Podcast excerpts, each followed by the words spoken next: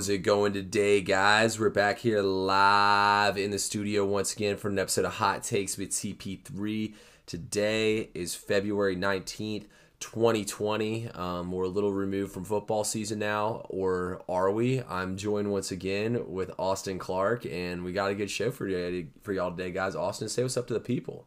What's up, people? Yeah, today's going to be a great show, and we are not far removed from uh, from football. We're actually just a couple of days away, so um, we're going to begin to a little bit of that and more. I'm excited. Let's go ahead. Let's get to it. Oh, yeah, absolutely. So, obviously, since I said that we're not as far away from football as you think, we're going to go ahead and talk a bunch of football. I mean, why not? Um, honest, uh, honestly, we got to start things off here with the X F L, and I mean, Austin, I know you told me you've been watching a lot of X F L. What's your takeaways so far? I am actually really impressed with the X F L so far. I've uh, had the pleasure of watching every single game so far. I might not have seen every minute of every single game, but I've seen every single team play. And so far, it's been really entertaining to watch. Um, the access that they give you is um, unlike any any other football experience uh, I've ever I've ever watched. And I think, honestly, my favorite part about the X F L is the transparency with the the officiating. You know, uh, we got guys up in the up in the review booth with Xbox controllers, you know, and, and everything that you can hear between the guys in the review booth and the referees and everything. Everything about it's just really cool to me. And you got a lot of guys that, you know, I'm an I'm an S E C football guy, and there's a lot of players um, playing in the X F L right now that are from the S E C. So it's kind of cool to, to see a name down on the bottom of the screen and think to yourself, hey, man, I remember when I used to see that guy, you know, back when I was in high school and he was playing for Auburn or he was playing for Florida or whatever. So I've really enjoyed it so far. I plan on sitting down and watching it this Saturday and Sunday. And if any, anybody has the free time, I recommend they do it too. Yeah, I'm going to be honest, I haven't watched quite as much as Austin has, but I've actually been really impressed with the little bit that I have watched. So I watched some of the first game, I watched Cardell Jones ball out.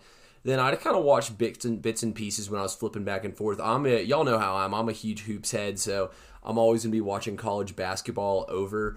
Um, I'm always going to be watching college basketball or the N B A over the X F L, but at the same time, you know, I definitely am not opposed to all flipping over there, watching it, seeing what's going on, checking it out. I know in the playoffs I'll definitely watch a good bit, and I'm not going to lie, I kind of do wish I had made more time to watch this last weekend. I was kind of busy, but it's fun game. Like, I feel like they really have changed a lot of things. Like you said, you know, it's fun seeing the guys, the Xbox controllers. I like how they give the look-ins at the coaches and stuff in between plays.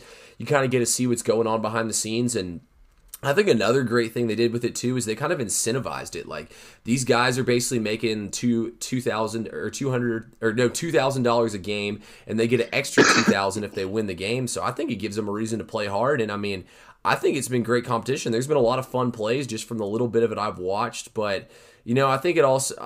I just feel like you know I don't really have a team that I'm rooting for that hard, which also kind of makes me not watch it as much, and it, to me, like, I feel like it's kind of a crapshoot betting on it so far, so I haven't really gotten too much involved with it either of those ways, so I think that's more so why I haven't been as big into it, but I will say this, I think the X F L is going to last.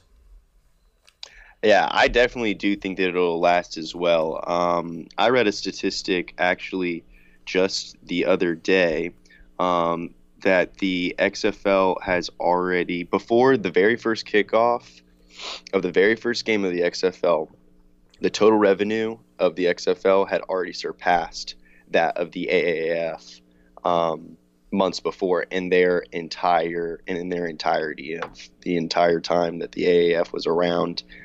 Uh, the X F L had actually made more money than they did before the very first kickoff of the first game.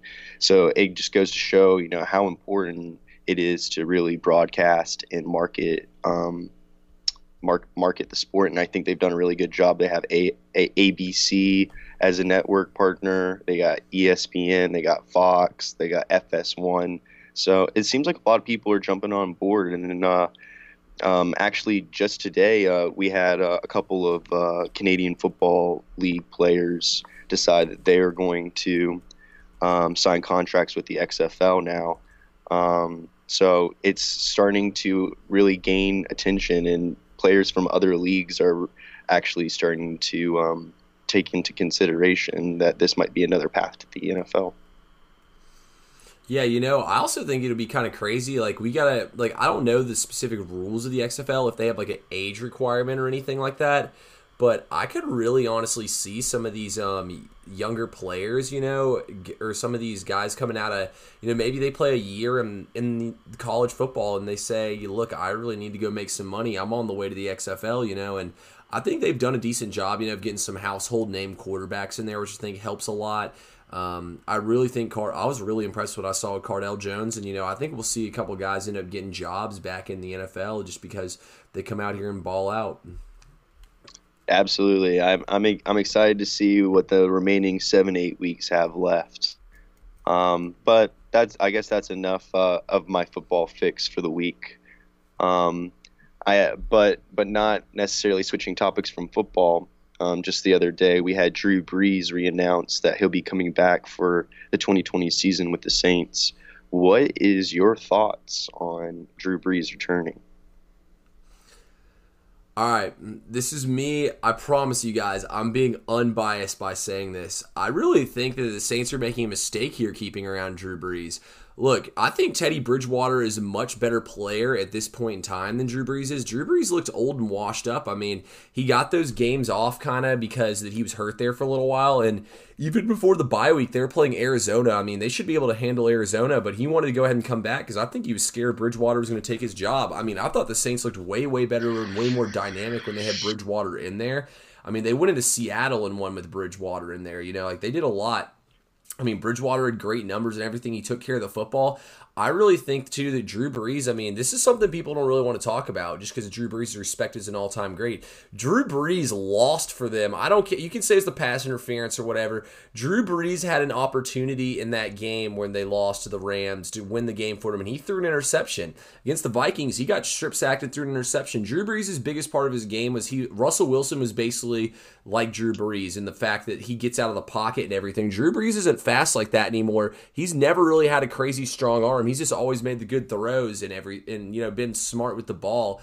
I personally think that Drew that keeping around Drew Brees this year is foolish, and I think he I think that they're letting the wrong quarterback walk out of those doors. What do you think? I one hundred percent agree with you, and I know this might be a hot take, you know, to have, and this might be some biased Falcons fans talking, but honestly, you you have the past and you have the future. You know, Tom Brady and Drew Brees apparently are going to be flip-flopping, switching, passing yard, you know, all-time um, records, you know, from week to week, when really you can have Teddy Bridgewater or even, I, I mean, they're really, I think Taysom Hill's going to be staying no matter what, but I'd rather have Teddy Br- Bridgewater than Taysom Hill. Teddy Bridgewater went undefeated in his five, well, I'm pretty sure he went undefeated in his five games, you know, little streak that Drew Brees broke his thumb. So, I mean, we, we've already seen, like, what Teddy Bridgewater can do and what he's capable of. It's not like he's a bad quarterback. He's been in the system. He knows the offense. It, it just really doesn't make any sense to me. It seems like uh, they're going against, you know, Bill Belichick's philosophy of I'd rather get a player a year too early than a year too late. And I think that's the mistake that the Saints are making here. If anything, I think it's more so that they're saying this is an all-time great Q B. He's been with our franchise for so long.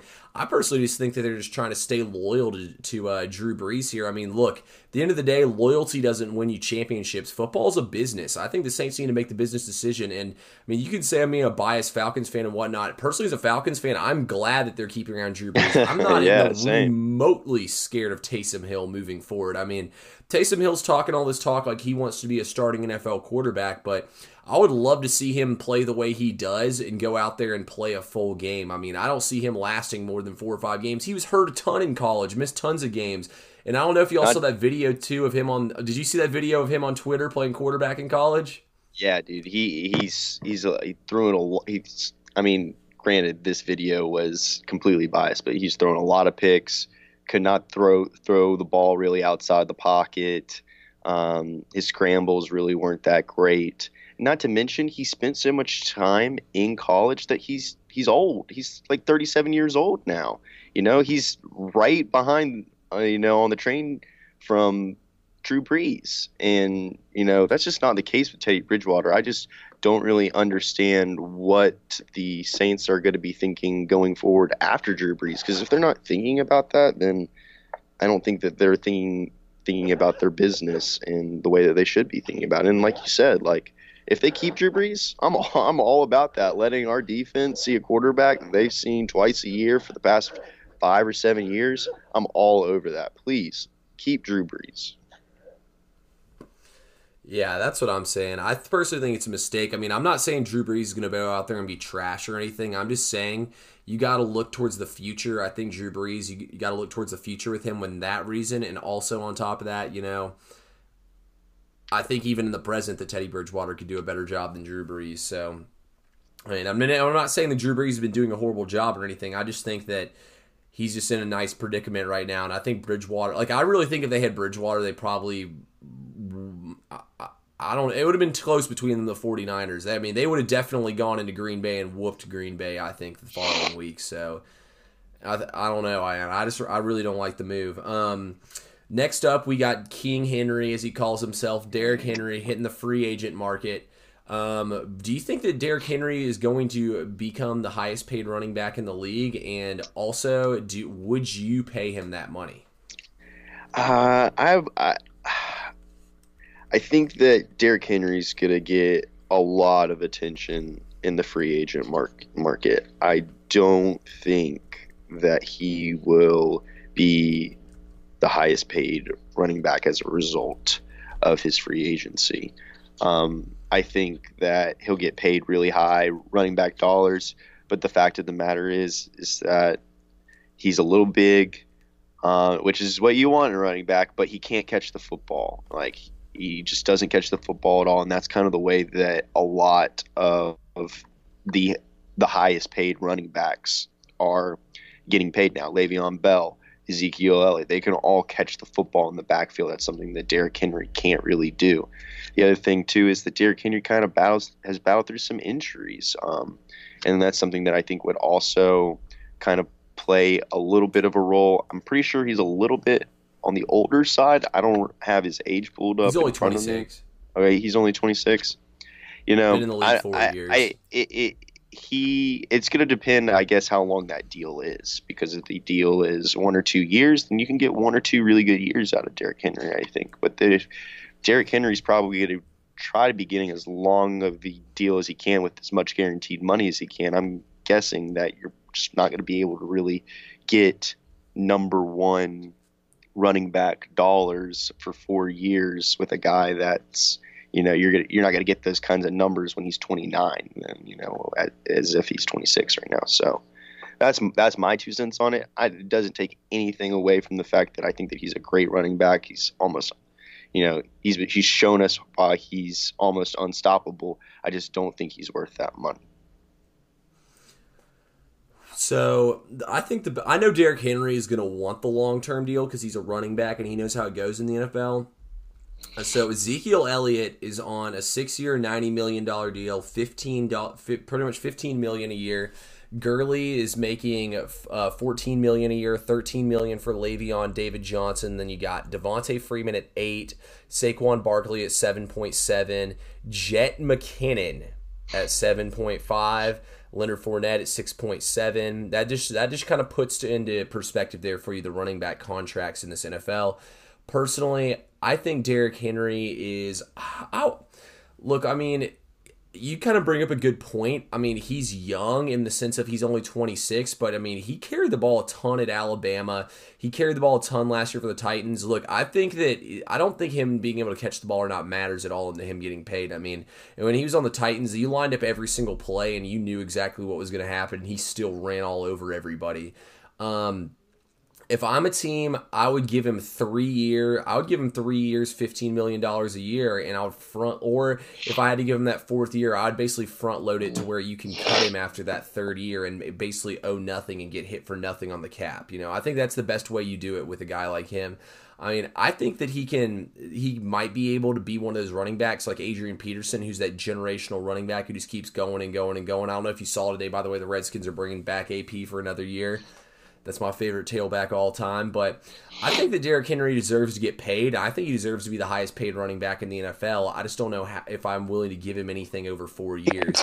You know, I think I think that he can still dom absolutely dominate for two more years. I really do. I mean, that, that performance he had in the playoffs, the most dominant performance I've seen by a running back. And even that game before against the Texans, he ran for like two fifty as well. I mean, that was basically Adrian Peterson-esque numbers. And then on top of all that, did you hear that interview that he had with, um, I can't remember which Barstool podcast it was, but it's one of the Barstool podcasts. Did you hear that interview he had? I did not. So they were asking him about what he thought on that uh, on that run he had against Earl Thomas. He's basically like, he was like, yeah, he's like, you know, the Ravens. He's like, they had a good season and all. They were whooping everybody. He's like, they were all over there talking that talk. They were talking that talk all week.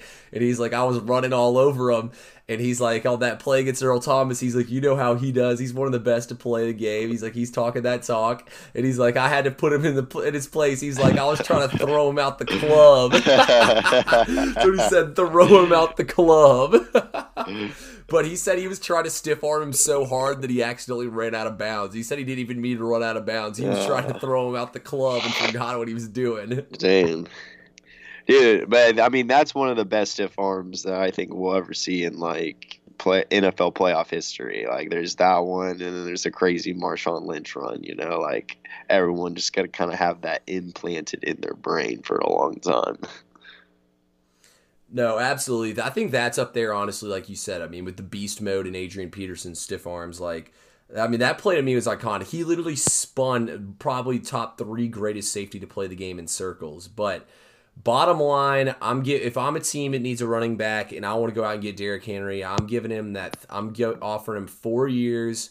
Um, it'd be sixty four years, sixty million dollars. But I'm telling him that the last that I'm gonna front load it, give him a huge signing bonus, and that last year is not guaranteed. What about you? You know, I I really don't bother myself with trying to figure out the exact, you know, numbers with when it, in regards to contracts, because I'm just never going to be able to effectively estimate what those numbers will be. Um, but I'm I'm guessing somewhere around the ballpark of eleven to twelve per year. So, you know, somewhere I think we're somewhere around the same range, maybe just a little bit less than maybe what you're talking. But I th- I think that he'll get it. I don't know. I'd be very curious to see if he. The Titans are willing to fork up that money or not. I know they gotta they gotta pay um, Tannehill if they want to keep Tannehill, and I'm not even exactly sure how expensive that would be. But um, wait, you do think the Titans will fork over the money, or you don't? I I no, I, I have no idea. I'm I'm really interested to see whether or not they will or not. I think that they're gonna definitely, you know, put themselves in the market. I just don't know if they're they're going to be the highest bidders. I think that'll that'll be a really interesting uh, outcome there. Yeah, I think the Titans will probably end up keeping him. I mean, he's the heart and soul of their team, but this was something interesting that I was thinking about, is that Mark Ingram is, was a little banged up. I mean, he did sign a three-year, fifteen million dollars deal. Maybe if the... Um, If the Ravens were able to move him and they had the cap space, I mean, what if they went out and got Derrick Henry? Him and Lamar Jackson, I mean, I don't even know if I'd throw the ball a single time if I had that in my backfield. No, you could just get rid of all your wide receivers, and then boom, you got enough cap, cap space there. You don't even have to use your wide receivers at that point. Yeah, well, they're really not even paying any of those wide receivers anything. But honestly, if I had Derrick Henry and Mark and uh, Lamar Jackson in the backfield, I seriously don't know if I'd throw the ball ten times a game. I mean, there wouldn't be really a reason to throw the ball ten times a game unless somebody's wide open, you know. So, hey, I, that's crazy to think about. I would, I would love to see it, but um, I don't know if we will. Yeah, no, that's what I'm saying. I think, I think at the end of the day, Tennessee's going to fork over the money. I mean, he's the heart and soul of the football team. Um, let's move now to a little baseball, and you know. I have an interesting take on this. I want to hear what you have, what your take is on it first. So, what's your take, just kind of on the drama around the league and the Astros whole cheating scandal and everything? I know I haven't really heard much what you think about it. You know, you know, as spring training, I, I'm actually very sour about it. I, I consider my I miss baseball season. I want baseball season to be back. I want to watch the Braves on a daily basis. I miss that. that season and that of that routine. Um, So, you know, I consider myself to be a baseball fan. So this actually kind of bothers me a little bit, this whole thing. Um, I think my initial reaction was, you know, it was the thought of that everyone cheats in baseball. Everyone's trying to steal signs. And this seems like a situation in which one team cheated better than everyone else in a way that was um, more effective and um, gave them a, a greater advantage than maybe ever before.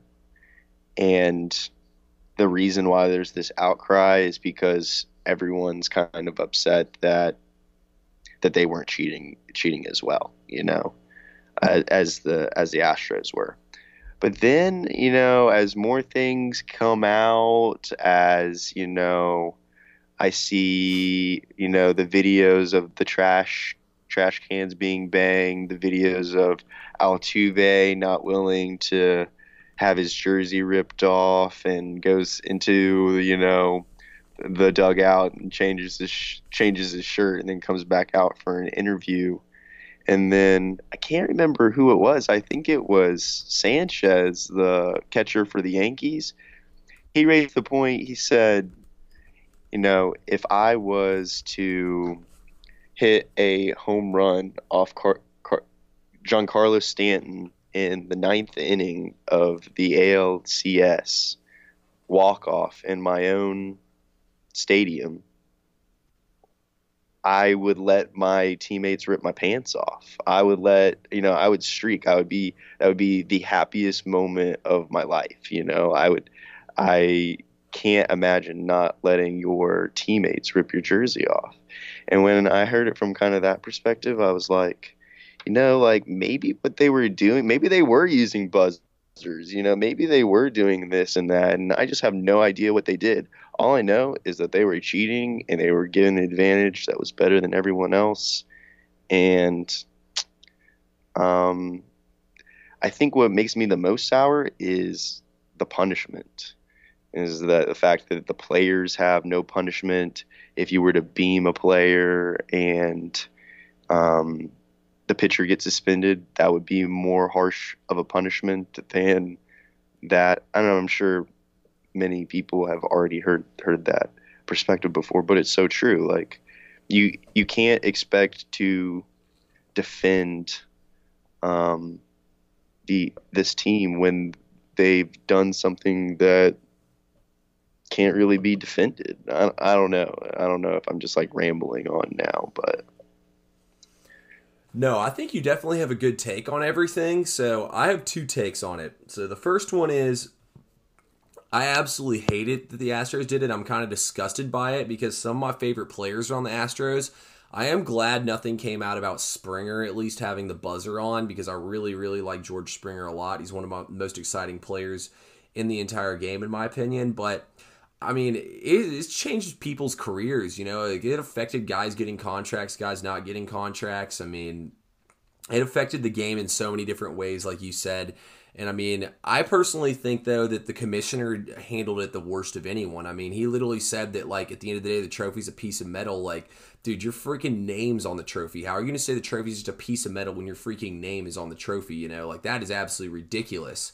And then on top of all that, you know, I love how the other players are outraged and they're speaking out of it. I think the Astros just have to take it and stuff, and they're forever shamed, but... Oh, and the other thing, too, I think as well is that baseball should put an asterisk next to it, kind of like I think they should do with Barry Bonds' home runs, kind of like I think they should do with a lot of other things with baseball. It's kind of crazy how in baseball, though, if you think about it, like that's the most, like, the b- baseball's most famous for its cheating, whether it's Pete Rose cheating on gambling on the games, whether it's players taking steroids, whether it's this thing now with the Astros. I mean, it's kind of crazy how that makes baseball they're most famous. But the other kind of angle I have on everything is, I mean, as much as terrible as it is for that this team did in everything, I'm not saying it's good from the game of a perspective that it's good baseball, but if think about it, it gives the baseball now two teams that are villains. Not only are the Yankees villains, but the Astros are now villains, and that means that more people are going to want to watch the Astros. I mean, when has baseball ever been this talked about right now?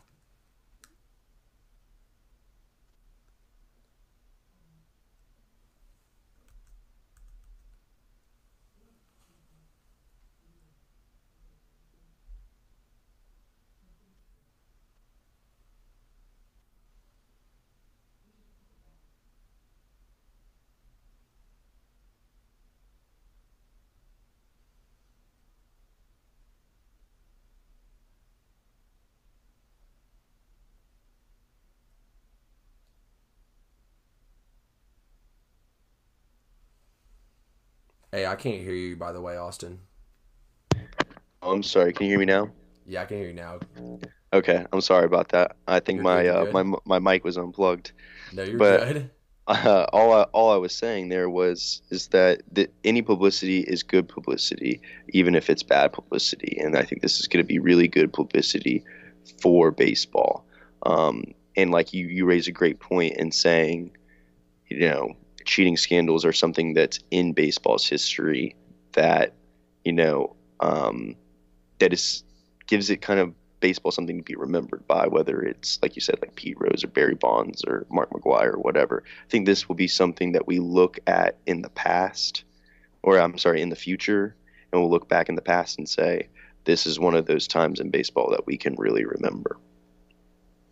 No, I agree with you completely. I mean, it's it's definitely blown the game up a lot. I mean, it sucks that it happened, but hey, at the same time for baseball, I guarantee you this is going to be one of the most closely paid attention to seasons in all baseball. And another thing, too, is I know you kind of saw as well as I did that all it's coming out that the over-under opened at eighty-nine and a half Astros batters get hit by pitches. I mean, I know for a fact teams are going to be coming inside on them and everything, but I wonder if that's going to mess with the batter's psyche as well as help the Astros win more games because they're going to be getting so many more base runners because everyone's going to be getting plunked.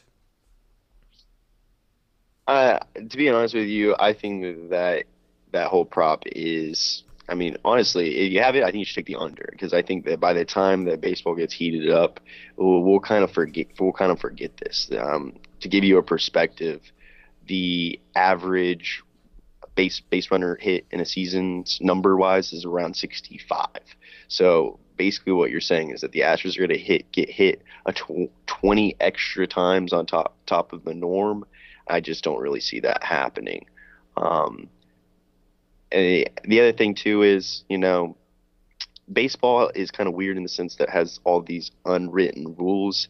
And baseball, and when I say baseball, I mean, like, the players may decide to take action in, you know, a way that's not pegging them with baseballs. You know, they might they might shame them in some other form of way, and we might not know what that way is yet. So I think I think it's a little early to, to be saying that, you know, the Astros are going to get pegged ninety, you know, half half half their games this season. Someone's going to get hit every single game, you know. So I, I I don't know about that, but I definitely do think that uh, baseball will uh, the players will do something in retaliation of this, with there being no consequences handed out whatsoever. Yeah, I actually think, if anything, they're going to hit these guys more in spring training. So, yeah, it's, that's another thing, too. Very well could be all settled and done by the time spring training is over. So that's what I'm saying. I if, Shoot, if anything, if I was a team in spring training against them, the first team that plays them, I would hit every single batter in their order to start out just to be petty. So, I mean, I, I, th- I definitely think it's going to be interesting. I think these guys will forever be outsiders to the game. It's unfortunate they did it, but I'm sure glad they got caught. But let's move now over to a little basketball. It's going to be that time of the season. We're going to start hammering college basketball here soon on the podcast. But N B A second half of the season's heating up. And look, I think there's a big topic that needs to be discussed that I've been preaching all season long. It is, do the seventy-sixers need to split up Embiid and Simmons? What do you think?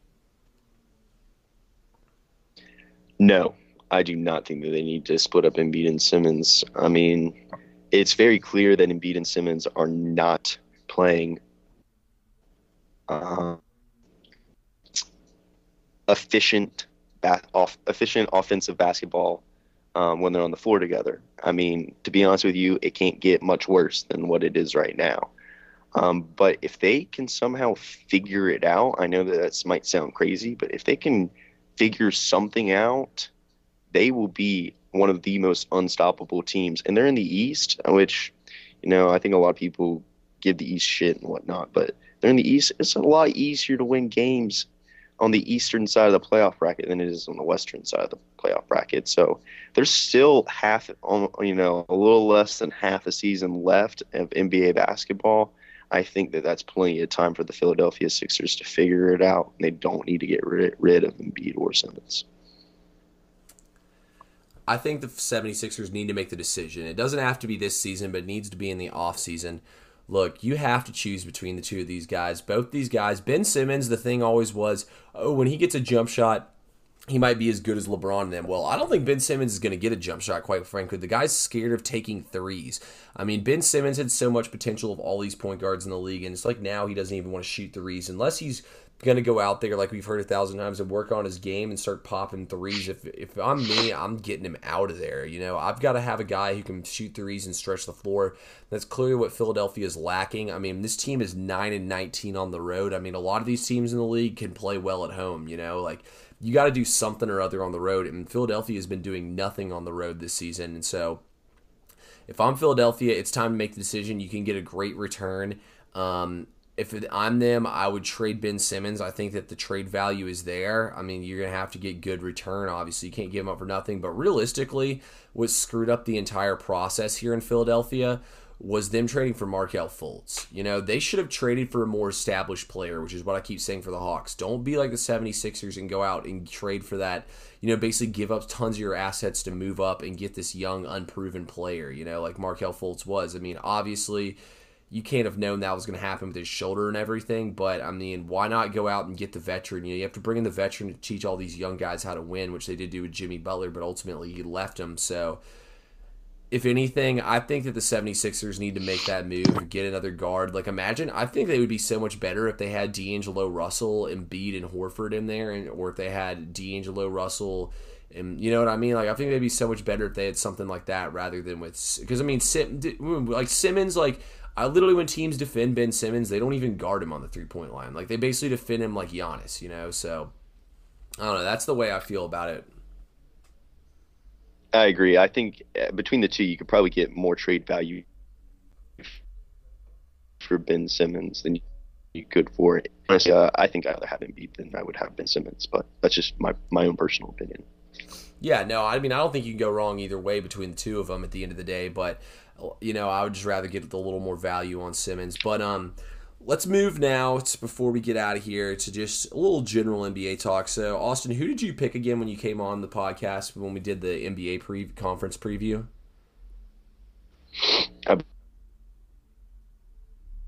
To win the Eastern Conference. Can you say it again? You and I said, I believe I said that maybe... It's all right. I said that the seventy-sixers would win the Eastern Conference. Okay. And then who'd you pick for the West? I believe I picked the Houston Rockets. Ooh, okay, okay. Who and who'd you have winning it all? Um. Oh well, this is this was. I'm sorry. Those were my picks at the beginning beginning of the season. Um, I thought that's what you were asking. No, no, that's um, what I'm asking. I wanted to hear what you had at the beginning of the season, and then if you, I was going to say, do you okay. want to change them? Uh, yeah, I would like to change both of them, actually, but okay. I think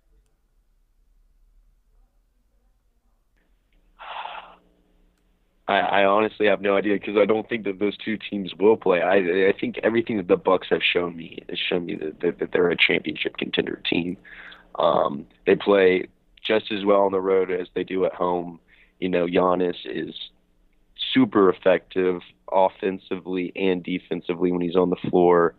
Um, the Bucks are really just the sure shot favorite to win the East. I think that if they, I, I think that the sure shot favorite to win the East, but that doesn't necessarily think that I'm, doesn't mean that I think they're going to win the East in the sense that they could have found, find themselves in trouble somewhere in the Eastern Conference playoffs. Like if they get on the same side as Boston or Um, the seventy-sixers or something like that. I can see that series going five, six, maybe even seven games. So um, I still think that, that, you know, it's competitive in the East. I don't think that, that necessarily the, the Bucks are going to run away with it. Um, I actually think Toronto is the biggest threat to the Bucks, honestly. Like, look, Philadelphia is going to have to go into Milwaukee and win one. I would bet the house that that Philadelphia can't go into Milwaukee and win one. And I feel like Milwaukee, though, can go in there and steal one. Then Miami. Miami's not big enough. You know, Giannis's nuts are going to be hanging in Duncan Robinson and Bam Adebayo's faces the entire series if they're going to try to body him up with those boys. And then on top of all those matchup problems, I mean... I just I just don't – I think the Pacers match up with them the best, who I picked to win the East. And, I mean, Oladipo's minutes restrictions going to be off. I think if Oladipo can get things going, they can shake things up in the East. But at the end of the day, I think the Bucks, I mean, are coming out of the East. I mean, there's just no way to me they shouldn't. We have seen Toronto be able to D them up and, and stop them. I mean, Nick Nurse knows how to – I think Nick Nurse is a really intelligent coach and doesn't get the credit that he deserves. I think he's a really good coach too. I think Toronto is honestly the wild card team again to come out of the East. But at the end of the day, I agree with you. I think Milwaukee's proven they're head and shoulders above everyone in this Eastern Conference. And, I mean – If they even had a, uh, if they if they had a, had one more shooter instead of Eric Bledsoe, I, I mean, I would have been so much higher on him. Like, I'd love to see him keep Brogdon and somehow get rid of Bledsoe, you know, but they couldn't get yeah. rid of him. Um, see, there was, what was I going to say? Um, also about the East. Um, oh, I can't, I can't remember what it was, but it's something else about another team. Anything else you want to say about the East? No, that's pretty much about it about the East. In regards to the West, uh, definitely don't think that the Rockets are going to be able to get it done. I admire uh, Morier's, you know, gamble of, you know, the idea of playing small ball, and that's really what I see it to be. Is he's taking a gamble. There's all these teams that are, you know, picking up, you know, great utility players left and right, and I mean teams that really mean like the Lakers and the Clippers, and you know. The Rockets just can't compete with that. They're going to have to do something else. And so I can I can see where the gamble is being taken there. And, you know, it'll be interesting after the All-Star break to see if any of that pays off. But at the end of the day, I like the Los Angeles Lakers. Um, the Clippers have actually not impressed me as much as I thought that they would. I really thought that they had a better bench, that, you know, they could play well on the road. And that's one thing that, that I just don't think they can do well is play well on the road. Um, you know, we see the Lakers have the ability to, you know, go and win, you know, fifteen, well, I think what was it, fifteen, twenty games in a row. You know, the Clippers have not done that. They're so focused on load managing. Paul Paul George's shot has not been on. Um, I've been really low on the Clippers. I think they're being overvalued.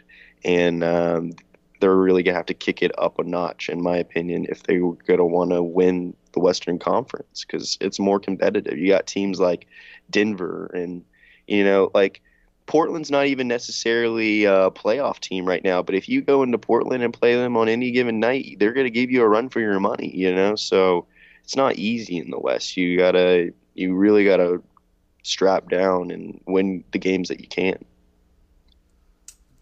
Yeah, um, and I honestly really disagree with you on the Lakers. I don't think the Lakers can beat the Clippers or the Rockets. I mean, at the end of the day, when the Rockets go small ball, if they're, you're the Lakers, I mean, you got to decide who you want LeBron and Westbrook on. You know, I guess I'd probably put LeBron on P J Tucker because, I mean, LeBron's not really quick enough to get any of those guards. Or you're pretty much going to have to put him on – you're going to try to put him on Covington and – Tucker, but the thing is, those guys are just going to go stand in the corners and take your two best shot blockers out of there. Westbrook and Harden will literally take the take Danny Green and whoever else is trying to guard them, put them in a pot and boil them and cook them. You know, like West, like, and you don't have anybody in there protecting the rim. If Davis and LeBron try to crash down on those guys and they drive out, well, you got Tucker and Covington just draining threes from the wings. So I don't think the Lakers match up at all with the small ball. I think the Clippers match up really well, though, with the Rockets' small ball and the way they can switch when they uh, – that's why I thought they were foolish for giving up Mo Harkless. But when they have George, Jermichael Green, and Leonard out there on the floor together, and honestly even Shamet, they can pretty much switch anything on the Rockets, which really gives them a lot of advantages and mismatches. But I really think the Clippers and the Rockets are coming out of the West. I think LeBron's going to run out of gas as well. I think he put a lot out there on the table. I mean, don't get me wrong, it's LeBron James, but I don't think that team's good enough. I think they needed to add another guard. I kept saying they should trade uh, Kuzma for Dinwiddie, which, I mean, I don't even think they even discussed that. But um, also, on outside of all those points, though, I mean, Davis has never played sixteen games in a row in his N B A career. And, and to win the finals, you have to win sixteen games. He's not going to be out there on the floor for every single game in the N B A playoffs. I mean, you can't. He gets hurt way too much. I mean, I he, don't might like not ha- he might not have to, though, T-Pen, because if you go out there and win five games, then you get rest. And you get rest before you before you go and play your next series. And I think the reason why Anthony Davis hasn't been playing all those games is because his ass has been in New Orleans, and he knows he's not going to win a championship in New Orleans. He's got to go to a place like L A to win a championship. And now that he's in L A, He's got no reason to sit on the bench. It's like, you know, this is it. Kobe, Kobe's dead. Tribute year. Lakers by Lakers by by a zillion. Hey, I mean, you're not wrong there with the extra motivational factor, but I also think a lot of these other players in the league as well have the motivational factor. There's a lot of other guys in the league who are close to Kobe and everything, so I think that that kind of evens its way out at the end of the day. Look, I'm not saying the Lakers are going to get absolutely smacked. I still think they play the Rockets or the Clippers. It goes at least five, six games, seven games. You know, I think it's going to be a damn good series. Don't get me wrong. I don't think those teams are going to come out there and beat them in four or five, but I just feel like that the Rockets and the, and the Clippers are better than the Lakers, and I don't think at the end of the day the Lakers are going to be able to get past those two teams. I mean, I really am scared of the Clippers, to be honest with you, for the Rockets. I think the Clippers are a tough team for anyone to match up. I mean, Kawhi Leonard takes his game to a whole other level in the playoffs. So I think Paul True. George, too, will see him be in there more consistently, and they'll look for Paul George to get into his own here in the second half of the season. Plus, you know, they added Reggie Jackson. Makes him. I'm not saying Reggie Jackson puts him over the top, but it definitely makes him a hell of a lot deeper. Helps. Absolutely helps, that's for sure. Yeah, I mean, it's going to be a great second half of the season. I'm excited to see what happens. I'm telling you, man, this is exactly how I felt about Indiana. All like even when I was saying it on the podcast, I thought they could go to the finals. I don't know if they can go to the finals still, but if Victor Oladipo can get back to eighty percent of what he, Oladipo was last year, I think they're really a scary team that's going to be peaking at the right time. He's going to have fresh legs. If he can get in rhythm at some point this season, I think it's going to be scary. I think I think the Pacers are going to have a big second half. Penland, you're crazy for thinking the Pacers are going to have a big second half. But I hope that you prove me wrong. I hope that I'm wrong about all these takes and that you proved me wrong on all of them. I'd love to see Victor Oladipo go off, but just don't think that him and Miles Turner are going to be able to do it. Hey, it's all about Sabonis, bro. Miles Turner plays secondary to Sabonis. Ooh. I'd rather have Miles Turner than Sabonis, but I guess that's a conversation for another day. Oh, yeah. Oh, yeah. Well, I'm, I've said my piece, Austin. You got anything else on your mind before we get up out of here? Nah, dude. Got a, a great week. A great. Uh, I've had a great week so far. This is it's always a pleasure being on the podcast. I w- actually, the last thing I will say is that Deontay Wilder will win the fight on Friday over Tyson Fury. Looking forward to watching that. What is the fight, Friday? Uh, I think it's on Saturday. It's this weekend. Okay, okay, okay. So it'll be uh, M G M Grand Las Vegas. I will not be in attendance, unfortunately. yeah, um, I'm not. I don't know too much about fighting, but I'm going with Wilder as well. So it's gonna be a fun fight and everything. But Austin, I appreciate you coming on once again, man. Hey, man, thanks for having me. Go, uh, go, dogs! It's, I'm looking forward to uh, March Madness season. Oh yeah, we're getting ready for March Madness. Appreciate everyone tuning in, but we'll talk to y'all later.